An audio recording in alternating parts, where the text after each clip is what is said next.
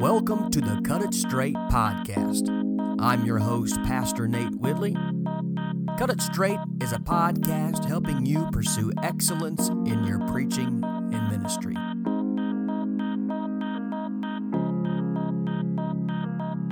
In this episode, we're going to continue our series, Discerning the Call of God, and we're going to look at qualifications for ministry, part two. I hope you enjoy.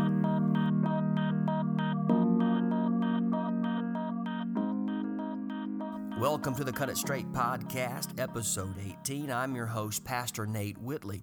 We're going to continue our series, Discerning the Call of God, and we're going to look at part two of qualifications for ministry. And we began this mini series within the series looking at 1 Timothy chapter number 3. And so I want to read verses 2 and 4. Therefore, an overseer must be above reproach, the husband of one wife sober minded, self controlled, respectable, hospitable, able to teach, not a drunkard, not violent, but gentle, not quarrelsome, not a lover of money. He must manage his own household well with all dignity, keeping his children submissive. And so I want to look at uh, part of these verses and continue what we began in our last episode. Our previous lesson looked at the beginning of, of these attributes uh, the husband of one wife, sober minded, self controlled, respectable, and hospitable. Uh, we looked at that in, in, in, episode 17. Now, we are going to save able to teach for a standalone lesson uh, here in the near future. But Paul continues with more character traits uh, that the man of God, that the minister, that the overseer must pursue. Keep in mind, uh, we may not be perfect in all of these attributes, but we are reaching and pursuing these attributes uh, to be added to our Christian lives. Now, we should pause here and note that these uh, attributes, these virtues, are not just for the minister. These are Christian virtues and attributes uh, that are applied in particular to the man of God. And so, not uh, this is not just for preachers, but this is these are attributes that all of us can seek and pursue. God uses different sorts of personalities, we must understand, but we can all grow in these attitudes and spiritual characteristics. And so we're going to continue today looking at not a drunkard, uh, not violent, gentle, not quarrelsome, not a lover of money. Notice how uh, all of these attributes are in the negative not a drunkard, not violent, not quarrelsome, not a lover of money.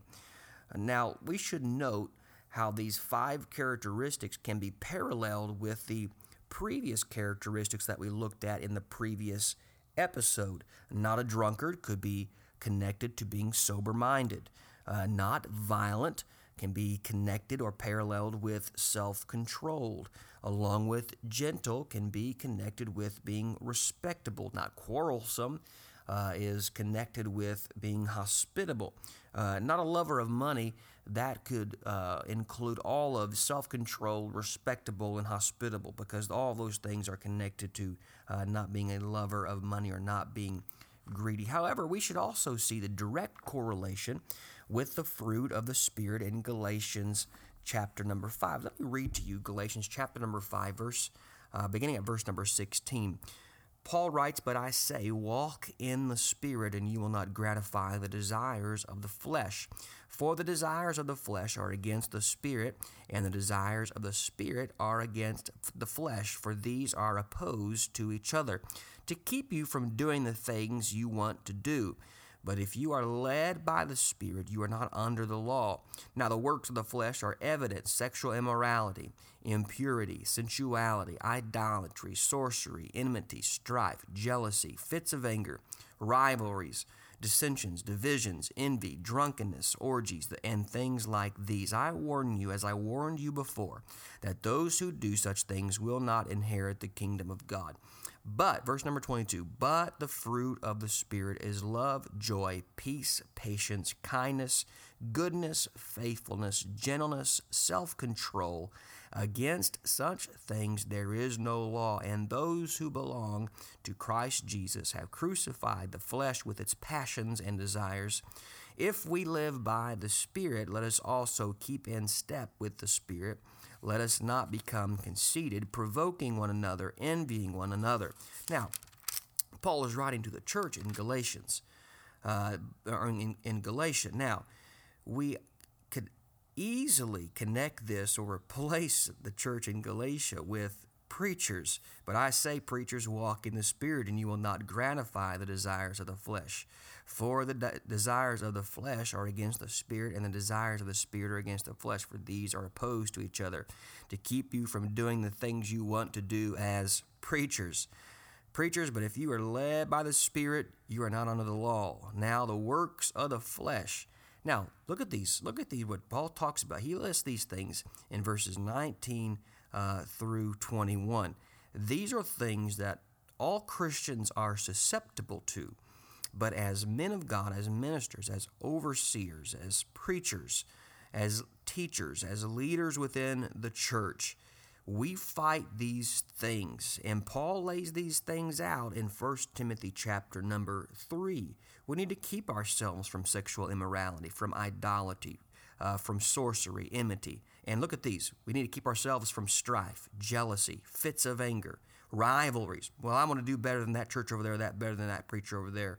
Uh, dissension, divisions. Not, we're not going to be divided against our brothers in Christ who are laboring with us in the gospel. Envy. I wish I could be like them, or I, if I if I could be like them, or if I had that church, I'd be happy. Uh, drunkenness, orgies, and things like these. I warn you, and as I warned you before, preachers, those who do such things will not be great men of God. And that's my, uh, my own interpretation of that there as applying it to men of God. So we should be applying the fruit of the Spirit. And we should make note in Galatians chapter number 5 walk by the Spirit, the desires of the Spirit, led of the Spirit.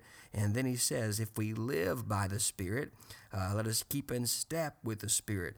And so, brothers and sisters, we must be led of the Spirit. We must keep in step with the Spirit. We must live and follow the guidance of the Spirit. And we must have the Spirit operating in our lives. And Paul talks about in Galatians, he said, What's begun in the Spirit and you're now trying to finish in the flesh? What? Your calling begins in the Spirit. And then we don't try to take over under our own power, but we also try to live by the Spirit in ministry. We keep pursuing ministry, we keep pursuing the things of God. And in hopes that we see a harvest and we see many souls saved. Now, let's continue looking at 1 Timothy chapter number 3. We're going to look at not a drunkard, not violent, uh, gentle, not quarrelsome, not a lover of money.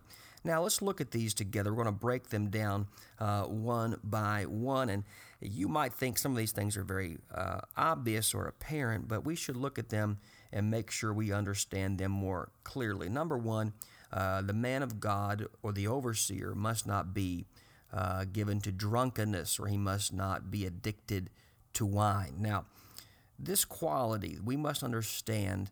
We might think, well, we abstain from all uh, alcoholic beverages, and I am of that persuasion.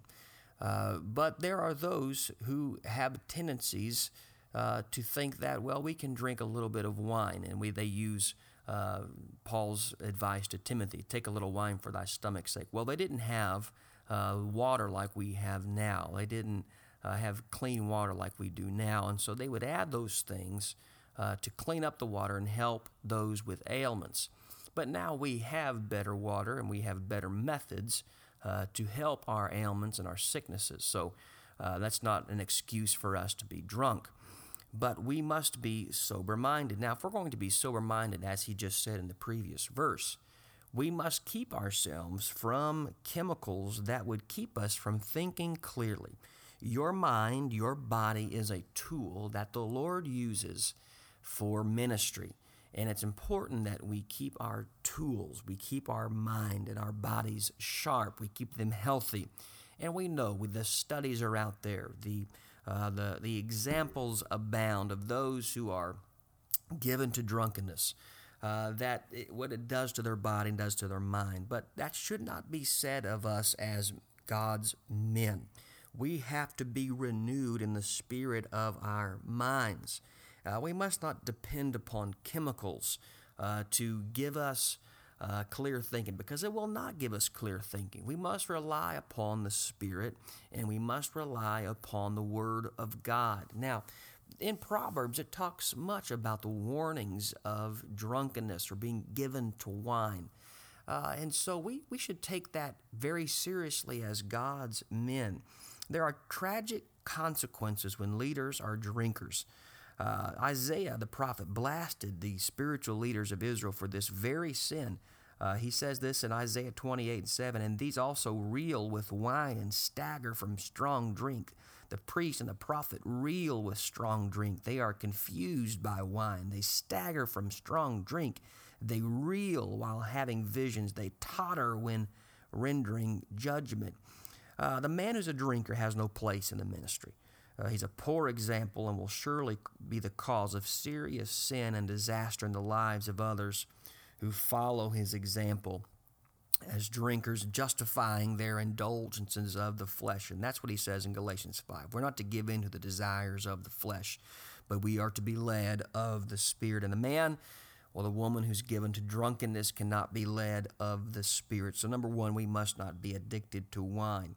And the next, we look at the next, uh, the, the next quality. It says not to be violent. Now, this is very important, not to be violent. Of course, you're thinking, of course, the preacher, the man of God, the minister should not be violent. They shouldn't be a drunkard. But if you're a drunkard, chances are you're going to be violent. Uh, but, or uh, the King James Version says not to be a striker. Uh, and so, what the, the original language is saying here is that you're not to be one who gives uh, punches or strikes or blows. Uh, a leader in the church must not be one who reacts to difficulty with physical violence or verbal violence.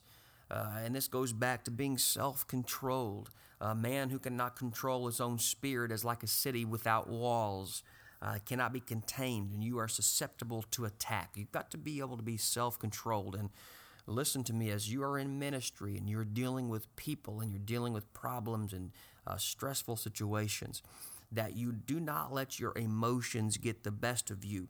And if you're one who is given to uh, rages, to, to anger, and you just have impatience and uh, you just you're, you're, you're quick just to blow up, the ministry is not for you because there are going to be times when you're put in very stressful situations uh, and very sensitive situations that uh, you need to be on your best uh, behavior. You must have yourself controlled. And this goes back to our last one, not being drunk. Uh, if you're if you can't keep control of your spirit while you're not drunk, how are you going to be able to do it if you are under the influence of alcohol or other chemicals? Uh, and so we can't be strikers. We can't be uh, someone who just blows up and is going to read it as I'm ready to fight at the at the drop of a hat. We can't be like that. We are to be self-controlled and not to be violent. Now let's look at our next one here. Paul says that we are to be gentle. Well, this is the opposite of being violent. The man of God is to be gentle. We are dealing with situations uh, through laboring of the Word of God, preaching and teaching. Uh, and there are times when we're counseling and we're having to lead people one on one that we must be gentle. We must react as Christ would react. We must teach and be patient as Christ was patient when he taught and he listened and he heard things. Uh, and there are times when you feel annoyed and the times you feel uh, stressed out or tired. But you must still have that gentle spirit. You must uh, be able to be sensitive to those uh, who might be in need or having trouble, having difficulty. And if sometimes when they come out from uh, difficult situations in the workforce, at home, the last place they need to run into more trouble and more hurt and more anger and more impatience is the church. And it shouldn't come from the man of God. Uh, sometimes people are dealing with things that we don't know about and they might take it out on the church, they might take it out on the minister. Uh, but we should still be gentle uh, and still love and try to help people uh, wherever they might be in the day or in, the, or in their life, uh, spiritually, physically, to be gentle to those situations. And uh, it will go a long way with your people. And that's where it comes back to being self control, knowing that you're in control, you're led of the Spirit. The Spirit compels you and controls you. So we're not to be drunkards, we're not to be violent, we're to be gentle. And look at this it says not to be quarrelsome. Now, I wish this were not true of preachers and ministers and men of God, but I've been in organizations long enough and been in fellowships long enough that some of the most quarrelsome people could be preachers. Uh, they have their own preferences, they have their own opinions, and if somebody does not agree with them, then they're going to they're ready to throw down. They're going to get into an argument, to debate, to confront. Uh, but we're not to be quarrelsome. Now, that does not mean that we do not confront sin. That does not mean that we compromise sin and the Word of God. But there is a way to teach the truth in love, and there is a way to be gentle with brothers and sisters who might disagree. And we must be sure that we're not the ones causing the conflict in our own congregations or organizations or fellowships with other brothers. We're not the ones to be causing enough uh, more division. There's enough division uh, in the church, there's enough division in uh, church organizations. We don't need to be the cause of it, and we don't need to be those who stir it up. or not to be quarrelsome. Uh, we are uh, not to be contentious. Uh, we're to be peaceful. We're to be reluctant to fight. Now, the Bible says that Moses was the meekest of men. That does not mean that he was weak, uh, but he was one that, when confronted, what did he do when uh, those rebels uh, uh, uh, came up against him and, and, and Aaron. Uh, he prayed for them. When his old brother Aaron and Miriam they they came up against him, what did he do? He prayed for them. I'll tell you, I'm gonna call down fire from heaven, and I'm gonna leave this, and I'll tell you, and we're gonna. I'm. That's not what he did. Whereas were there times when Moses was frustrated? Yes, but he wasn't frustrated in front of the people. He was frustrated in time alone with God. But when he was in front of them and dealing with stressful situations, he remained meek and gentle and he learned to deal with those situations. That's a great study to study the life of Moses as a leader, and we can definitely, as, as men of God, learn from his example. And so we are not to be contentious. We are not to be quarrelsome. We're not to be causing division. We're not to be uh, causing trouble in our churches. We are to be the ones helping solve those. We are to be peacemakers. Uh, there's a great book that I read uh, over the summer last year was uh, the Peacemaking Pastor, the Peacekeeping Pastor. It was a great, great book. Uh, I think there's another one. I think it's by Ken Sande called The Peacekeeper, or The Peacemaker. Uh, these are great books uh, to help you. I'll add those to the show notes um, so you can get that and maybe go find those and help you a little bit. So the man of God is not to be quarrelsome. And then finally, uh, the man of God is not to be a lover of money. Now, how often have we looked or seen the examples on the internet, online, on television? We've seen a high profile preacher come into sin because of money or come under scrutiny because of money. Let me say this you're not going to enter into the ministry, or you should not enter into the ministry hoping to get rich. The Lord takes care of His own, He provides for those who are in ministry. But you're not going to get rich by being a preacher or being a minister. But those who will take advantage of people and take advantage of people's trust to uh, have personal gain, that is an absolute reproach for the Christian church and the ministry.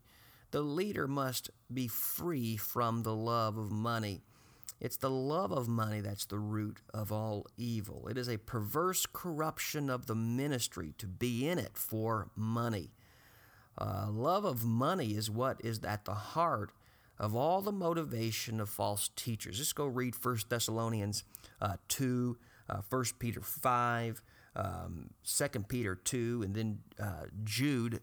Uh, false teachers usually are peddling a false message in hopes to get money, to gain wealth.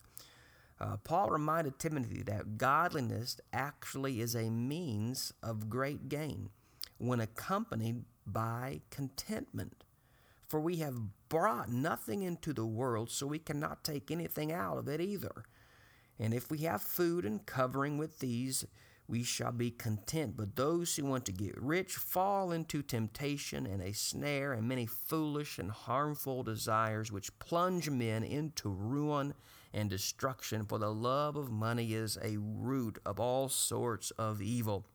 And some, by longing for it, have wandered away from the faith and pierced themselves with many pains.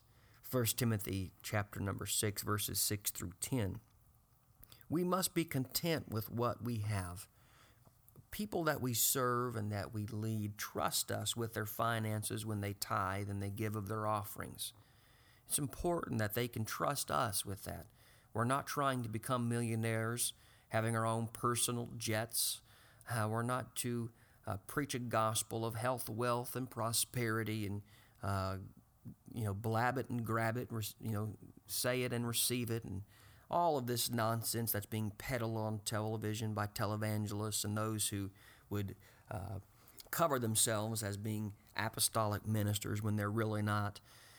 We must be free from that. We must be good managers of our money. We must be those to understand that it's not ours, it's the Lord's, and that anything that we have is His and that we must give account of that which He has given us. We are not to try to be into ministry to gain wealth. And those who will do that, they attempt to compromise the message to have more people. And some will uh, try to uh, build large churches and say, We have a lot of people. And so they'll give up uh, certain truths and certain principles of God's Word to have more people so they can have more money. Well, brothers, that should not be said of us. These things we should keep ourselves from. The things that we should want more of is the Spirit, more anointing, more understanding of God's Word, more souls to be added to God's kingdom. There's nothing wrong with desiring a large church, but make sure the motives is that it's for the God's kingdom and His glory and not for my own gain. Brothers, these are principles that we must pursue. We may not be perfect in them now, but we must try to attain them and reach after them. We must walk in the Spirit. We must keep in step with the Spirit, and we must keep the desires of the flesh at bay in hopes that we can become useful servants of God's calling.